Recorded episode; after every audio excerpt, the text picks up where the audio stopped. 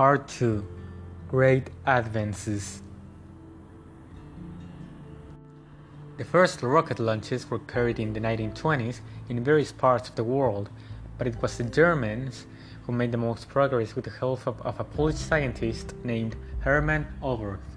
Shortly after, in the decade of the 1930s, the military became interested in these rockets, and in 1932, a young man in his early 20s began working on a rocket engine.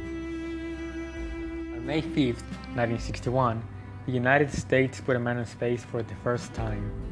This man was Alan Shepard, but it was too late.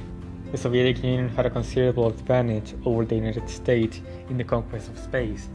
The Americans began to worry, and in 1961, on May the 25th, John Kennedy announced a famous speech in which he said that man would reach the moon before 1970s. Though the Apollo mission began, where about more than 135 billion dollars were spent. The challenge was done. On July 21, 1969, Neil Armstrong in the Apollo 11 mission became the first man to set foot on the moon.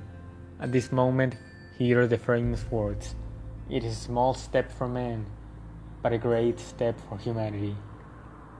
Five other missions were successful later, except Apollo 13, which failed due to an explosion of the oxygen tank. The last time the moon was touched was in 1972.